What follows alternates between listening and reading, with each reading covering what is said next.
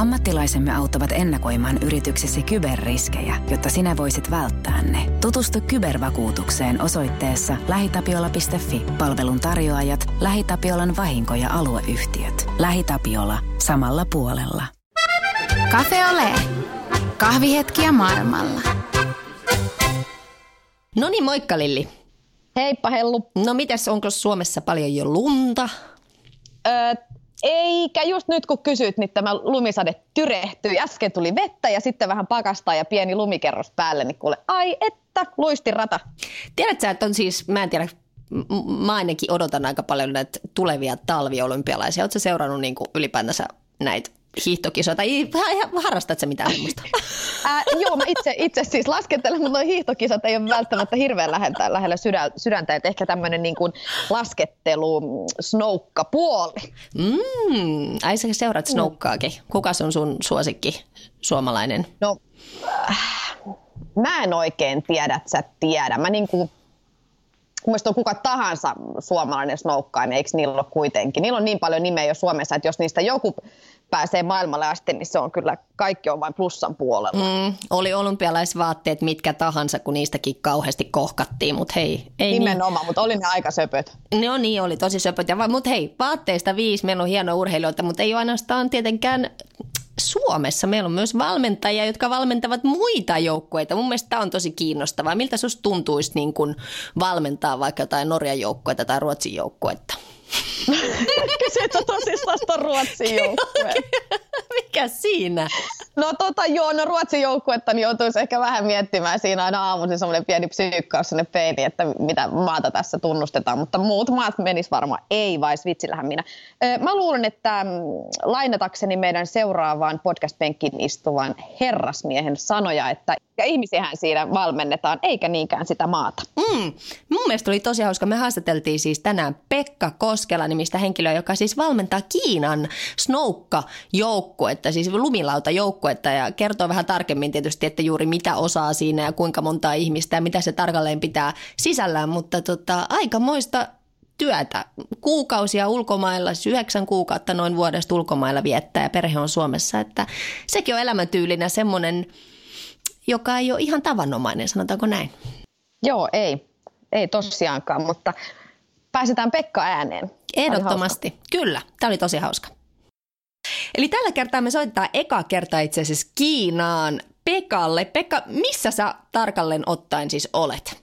Öö, tällä hetkellä tämä on muuten ihan hyvä kysymys. Mä en varmaan osaa tämän paikan nimeä ehkä ihan, ihan täysin, täysin lausua oikein, mutta siis täällä tota, vuoristossa tulevissa olympiamaisemissa, eli täällä järjestetään ne Pekingin 2022 talviolympiakisat. Ja tämän hiihtokeskuksen nimi on semmoinen kuin Secret Garden. Wow. Ja tota, tässä sitten lähin kaupunki on uh, Zhongli. Ja tämä on siis sijaitsee Pekingistä uh, autolla semmoisen kolme tuntia, kolmen tunnin matkan päässä. Okei. Okay. Okay. Eli tota, että jos tämä yhtään yhtään auttaa paikantamaan, missä ollaan, niin kuitenkin kohtuu lähellä Pekingiä. Joo, mulle toi Pekingi saattaa olla monelle semmoinen pieni maamerkkinä. Hei, mitä sä, tota, mitä sä Pekka teet Kiinassa? E, eli mä toimin täällä Kiinassa niin Kiinan lumilautamaajoukkueen päävalmentajana tämän halfpipein osalta ja nyt on niin neljäs vuosi menossa. Mitä se käytännössä tarkoittaa? Me, me ollaan Lillin kanssa tietysti selvitetty asiaa ja meidän kuuntelijoille kerrotaan siis, että Timo Pekka on siis aikaisemmin ollut myös Suomen lumilauta-joukkueen valmentaja ja nyt siis Kiinan. Mitä se käytännössä tarkoittaa? Mitä sä teet? Eli urheilulajista kyse, kyse nimeltä lumilautailu, mikä, mikä on myös, myös tota, olympialaina ja mikä silloin Kiinassa aina merkkaa paljon, jos on olympialaji, koska täällä näitä olympiamitalleita kovasti toivotaan. Niin, niin mun tehtävänä on täällä, täällä tietenkin saada näistä kiinalaista lumilautailijoista entistä parempia ja, ja tota, tavoitteena on sitten tietenkin tämä olympiamitalli Kiinaan mikä vielä puuttuu lumilautailun osalta. Mutta kerro käytännössä, mitä se tarkoittaa se sun työ. Sä et ole ainoastaan siellä Kiinassa, sä kierrät maailmaa ja minkälainen se joukkue on ja näin edespäin. No joo, siis totta kai itse asiassa Kiinassa ei tule edes hirveän montaa kertaa vuodessa käytyä, koska suurin osa harjoitteluista ja kilpailuista tapahtuu ulkomailla. Eli siis kierrämme maailmankappia, harjoittelemme parhaissa mahdollisissa paikoissa joukkueen kanssa, jotta saamme tämän menestymisen sitten mahdollistettua. Ja tota, joukkue on tällä hetkellä aika iso, että siinä on 14 laskijaa, minkä mä oon itse jakanut vähän sisäisesti A- ja B-joukkueeseen. Mutta että meillä on, niin on kuusi miestä ja, ja tota, kahdeksan naista tässä, tässä joukkueessa tällä hetkellä. Ja ikähaarukka on semmoinen 14-26, eli on ihan kaiken ikäisiä, eli on tämmöisiä vielä niin sanotusti uran alkupuolella ja sitten alkaa olla näitä, jotka on ehkä niin kuin uran viimeiset vuodet urheilijana sitten enää edessä ja, ja tota, neljän vuoden rupeama tässä nyt alkaa olla loppunut, eli tänä vuonna on sitten, tai tällä kaudella on nämä 2018 talviolympiakisat Koreassa, niin sinne huipentuu niin sanotusti tämä meidän neljän vuoden rypistys ja, ja tota, vielä meillä on 50 päivää aikaa tehdä tässä hommia oikein, että saadaan sitten mahdollisimman hyvä menestys siellä. Miten sun ura on Suomessa mennyt ja miten sä oot pompannut Kiinan? Jos aloitetaan vaikka tässä niin kuin Suomesta, niin miten, miten kaikki alkoi? No kaikki alkoi tietenkin, että kun lumilautailusta kyse, niin itse harrastanut sitä, sitä itse silloin piene, pienestä pojasta asti ja kilpailu myös siinä ja sillä tavalla semmoinen äh, kipinä syttyi siihen ja, ja tota, valmennuspuolelle siinä sitten pääsi jotenkin vaan vähän se äh, vahingossa livahtamaan, että, että ehkä siinä kun ikä alkoi tulla lisää ja oma, oma laskuura alkoi olla jo sillä tavalla, että ei ollut ehkä niin, niin suuria menestymisodotuksia enää, niin, niin oli sitten tuolla meidän ö, kotikaupungista Hyvinkäältä, mistä on kotoisin, niin perustettiin sinne lumilautaseura kavereiden kanssa ja siinä oli tarkoituksena auttaa sitten näitä meidän paikallisia junioreita, vähän opastaa niitä ja viedä niitä kisoihin, kun oli sitten itsellä jo ajokortti taskussa. Ja, ja tota, sitä tehtiin siinä muutama vuosi ja lukion jälkeen liikunta- ja urheiluala aina kiinnostanut, niin menin tai pääsin opiskelemaan tuonne Vierumäelle, Vierumäelle tuohon Haagan ammattikorkeakouluun liikunnanohjaajaksi ja silloin päätin sitten kanssa, että haluan suuntautua valmennukseen ja halusin miettiä niitä juttuja sitten taas lumilautailun kautta. Ja tota, sain siihen vähän tämmöistä koulutu, koulupohjaa myöskin ja siitä sitten sitä lipsahti jotenkin Suomen juniorimaajoukkueen valmentajaksi. Vuosi taisi olla tyyliin 2002, eli Kotvanen aikaa sitten jo. Ja tota, siinä opiskelujen ohessa sitten tuli tehtyä sitten tätä juniorimaajoukkuetta ja siitä siitä oma valmentajaura eteni sit sillä tavalla, että 2004 aloitettiin tuolla Vuokatissa urheilulukion yhteyteen lumilautalinja. Eli Vuokatin Sotkamossa tuolla Suomessa.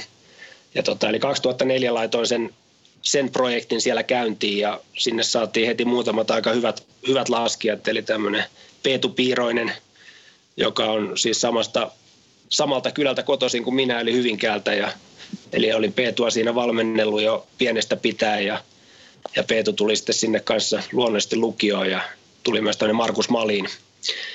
Ja tota, siellä tehtiin sitten laskijoiden kanssa hommia ja, ja tota, 2006 etenin sitten omalla valmentajaurallani sitten tota, pää, päävalmentajaksi Suomen maajoukkueeseen. Pesti tuli auki myös tämä kyseinen Peetu Piiroinen siirtyi silloin juniorijoukkueesta maajoukkueeseen. Olisi kyllä siirtynyt ilman, ilman muakin, että sen verran kova kaveri oli kyseessä. Me tiedetään kyllä varmasti, kenestä puhutaan. Tota, kyllä. ja siitä sitten 2006 tosiaan alkoi sitten tämä Suomen, Suomen pää, päävalmentajan roolissa ja silloin ensimmäinen nelivuotinen huipentui sitten just Vancouverin olympialaisiin, missä Peetu voitti sitten hopeeta. Kyllä ja tota, niissä, siinä maisemissa meni vielä seuraava olympiadikin, eli seuraavat neljä vuotta sitten Suomen päävalmentajana tuonne Sotsiin saakka, missä sitten taas Enni Rukajärvi otti hienosti hopeeta. Eli siinä oli, siinä oli tämmöiset muutamat hopeet tuli ja ehkä sitten tämän Sotsin jälkeen sitten itsellä oli vähän tämmöinen tunne, että ehkä jotain muutosta kaipaa itse ja, ja myös varmaan Suomen joukkue, että tekisi ihan hyvää. Silloin oli ensiksi Suomessa mietittiin vähän erinäköistä roolia mulle, mulle sitten tota, ehkä Suomen liitossa ja tämmöistä yhdistelmäjuttuja, mutta kuten aina, niin ehkä rahoitusongelmat tuli siihen eteen ja samalla mä olin sitten itse laittanut vähän CVtä tänne ulkomaille. Ulkomaille vaan vähän tiedustelin, että minkälaisia mahdollisuuksia täällä voisi olla ja Kiinassa niillä oli sitten tarvetta uudelle valmentajalle ja käytiin sitten neuvotteluita ja sitten kun Suomessa ei hommat onnistunut, niin sitten päätin, päätin tarttua tämmöiseen tilaisuuteen, että totesin, että ei välttämättä hirveän useasti eteen tuu, niin niin sillä tiellä ollaan. Se on ihan mieletön. Sun työ, no, siis kun kuuntelee tätä suuraa, niin onhan se niinku, sä oot tosi niinku systemaattisesti kyllä edennyt eteenpäin tuolla. Mutta miltä se tuntuu sitten, kun sä oot kuitenkin ollut tämmöinen suomipoika, niin sitten niinku hypätä edustamaan jotain toista maata ja, ja tavallaan elää heidän niinku urheilusuoritusten mukana ja niinku sen kansakunnan urheilusuoritusten mukana? No nämä oli kyllä just niitä kysymyksiä, mitkä itteekin siinä silloin mietitytti et kuitenkin oli niin, niin vahvasti ollut siinä Suomen joukkojen mukana, että oli just, että voiko sitä nyt siirtyä, siirtyä toisen maan niin sanotusti palvelukseen, mutta aika nopeasti tästä uudestakin joukkueesta tuli niin sanotusti oma joukkue ja fakta on kuitenkin se, että ihmiset on ihmisiä, että eihän mä täällä niin sanotusti maata valmenna, vaan mä valmennan niitä laskijoita ja ihmisiä. Ja niiden kanssa, kun tulee semmoinen hyvä suhde ja semmoinen hyvä kontakti niihin, niin, niin tota, mun mielestä unohtuu siinä jotenkin tämä, että mä oon nyt niin sanotusti Kiinan eteen teen töitä, vaan että kyllä mä lähtö, lähtökohtaisesti nimenomaan näitä urheilijoita täällä autan ja, ja totta, tosiaan niistä on tullut aika läheisiä täälläkin ja sillä tavalla se, ehkä se muutos meni yllättävänkin helposti. Mm. Miten sitten näistä kulttuurieroista, mua ainakin kiinnostaa kovasti, että, että kiinalaisten tapoja tai miten tämä näkyy käytännössä, Kiina versus Suomi?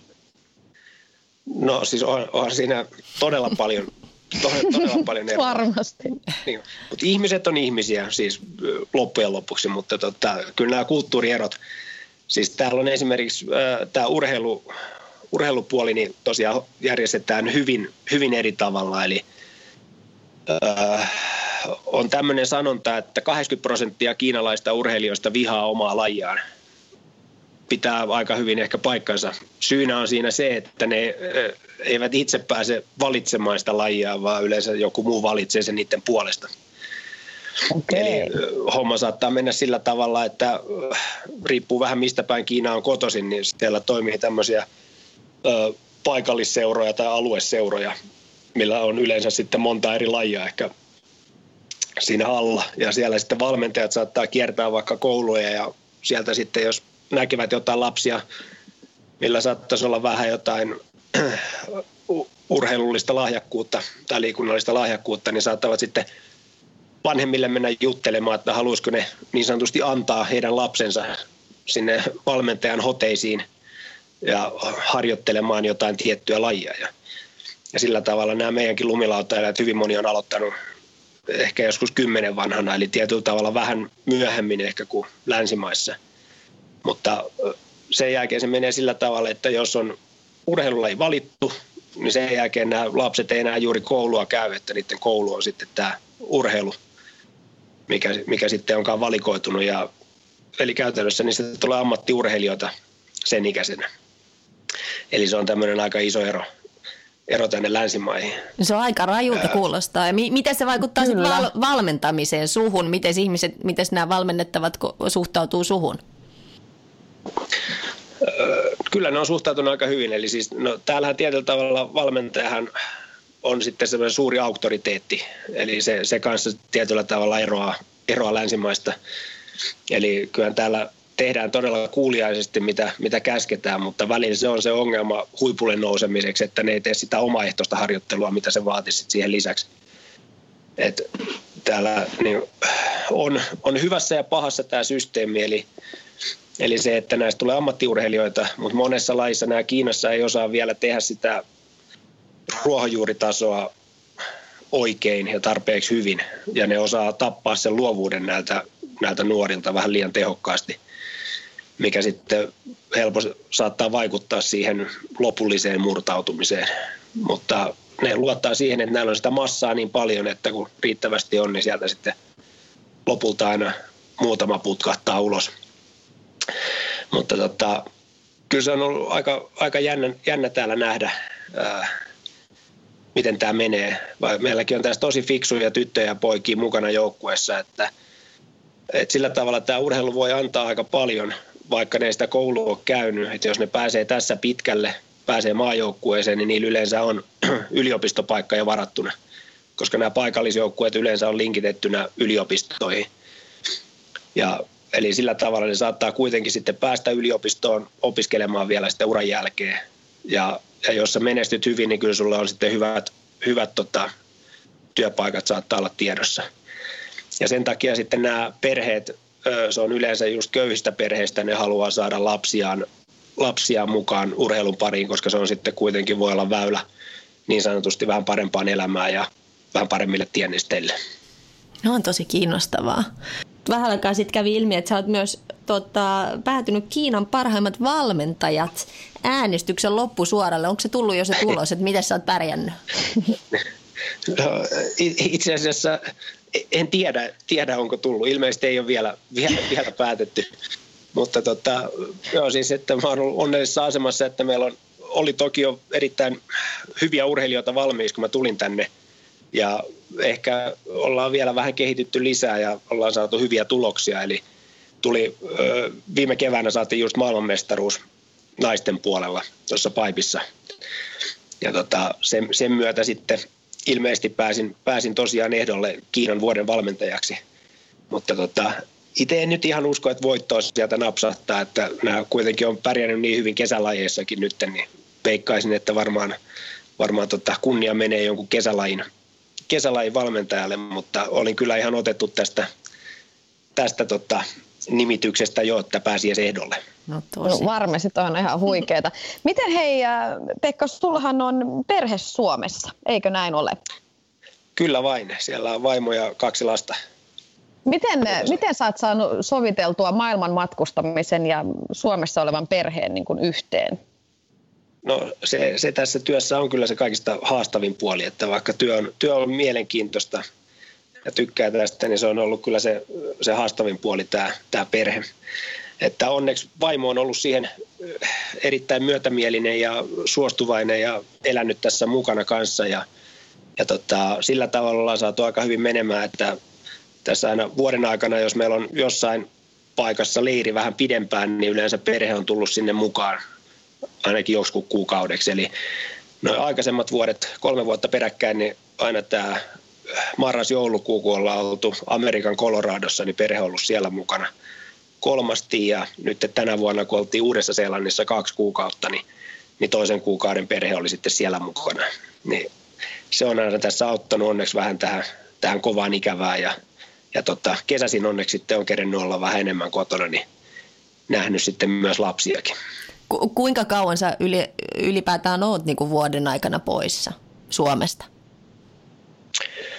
Kyllä mä aika paljon oon. Se on, en ole edes viittinyt laskea nyt ihan noita päiviä enää nykyään. Mutta tota, mitäköhän siinä nyt menisi. Kyllä varmaan yhdeksän kuukautta nyt varmaan ainakin on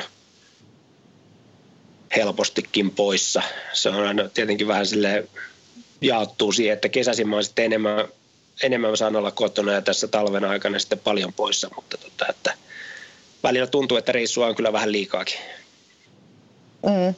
Mitkä sulla on tulevaisuuden suunnitelmat niin kuin sulla itselläsi? Et meinaat sä aloit asettua aloillesi tai ehkä muuttaa Suomeen tai perhe, perheen kanssa muuttaa jonnekin muualle tai mitkä on pläänit? Äh, toi on hyvä kysymys. Äh, aina sitä välillä miettii, mitään kirkasta tässä nyt ei ole vielä, vielä vi- mielessä, että kyllä semmoinen ajatus on, että kyllä nämä reissuhommat jossain vaiheessa saa riittää. Tässä on sen verran monta vuotta tätä tullut tehty. Tämä nykyinen sopimus tässä loppuu nyt näihin olympialaisiin. ei ole vielä jatkosta keskusteltu. Täällä on sitten Kiinan omat, omat kisat on tosiaan vielä tulos 2022.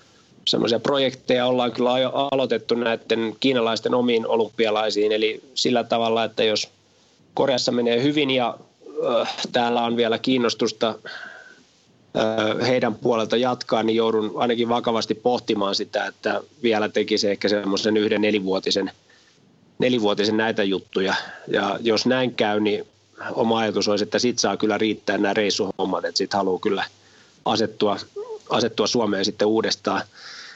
Mutta tota, mitään ei ole vielä päätetty, eli tietyllä tavalla pidän vähän korvia avoinna tässä, että jos tulee jotain hyviä tarjouksia, mielenkiintoisia juttuja Suomesta jo nyt tämän, näiden olympialaisten jälkeen, niin, niin kyllä pohdin myös sitäkin vakavissani, eli ihan mielellä olisin vähän lähempänä perhettä ja viettäisin heidän kanssa vähän enemmän aikaa, niin, niin sitä joutuu kyllä miettimään, mutta juuri nyt en halua liikaa, liikaa kuitenkaan sitten miettiä niitä asioita, eli keskittyminen, keskittyminen pitää pitää kuitenkin nyt vielä niin sanotusti tässä pallossa, eli meillä on se 50 päivää aikaa sinne olympialaisiin, niin, niin se pyritään nyt tekemään tällä hetkellä täysiä ja sitten olympialaisten jälkeen varmaan otetaan pieni hengähdystauko ja katsotaan, mitä sitten tapahtuu.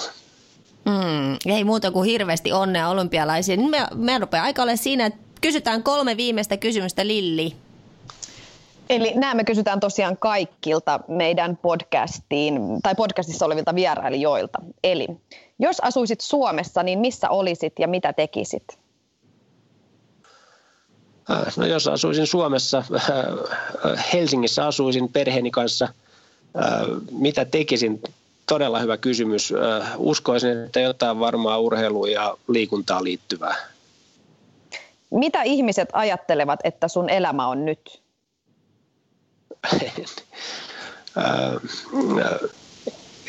Todella mielenkiintoinen kysymys. Mä en oikeastaan ikinä ajatellut, että mitä, mitä muut ihmiset ajattelee. Ehkä jotkut saattaa ajatella, että siellä mä vaan reissailen paljon ympäri maapalloa, vaikka tosiasia on se, että mä yleensä reissaan aina joka vuosi samoissa paikoissa, eli uusia paikkoja näkee valitettavan vähän sen, eli semmoinen tietynlainen klamööri on kyllä kaukana mun mielestä välillä tästä hommasta, vaikka välillä ihan siistiäkin on, mutta että joskus ihmiset saattaa varmaan ajatella, että se on, se on vähän hienompaa hommaa kuin se oikeasti on. Viimeinen kysymys, Pekka. Oletko onnellinen? Kyllä mä oon onnellinen, eli on, saan kuitenkin tehdä, tehdä tota työksi semmoista asiaa, mistä, mistä oikeasti tykkää. Kaikilla ihmisillä ei varmasti näin ole, eli siitä, on, siitä voin olla erittäin onnellinen ja totta kai on todella onnellinen omasta perheestäni, kahdesta lapsesta, joita toivoisin, että saisin nähdä kyllä paljon enemmän ja toivottavasti tulevaisuudessa näin myös, näin myös käy. Kiitos Pekka paljon haastattelusta ja oikein paljon nyt tsemppiä ja me pidetään peukut Lillikaa pystyssä myöskin Kiinan snoukkajoukkueelle tietysti Suomen Kyllä. lisäksi. Tsemppiä tulevaan kiitoksia. 50 päivään. Yes, moi Hyvä, moi, kiitoksia. kiitos. Moi moi. Joo, moi moi. Ammattilaisemme auttavat ennakoimaan yrityksesi kyberriskejä, jotta sinä voisit välttää ne. Tutustu kybervakuutukseen osoitteessa lähitapiola.fi. Palvelun tarjoajat, LähiTapiolan vahinko- ja alueyhtiöt. LähiTapiola. Samalla puolella.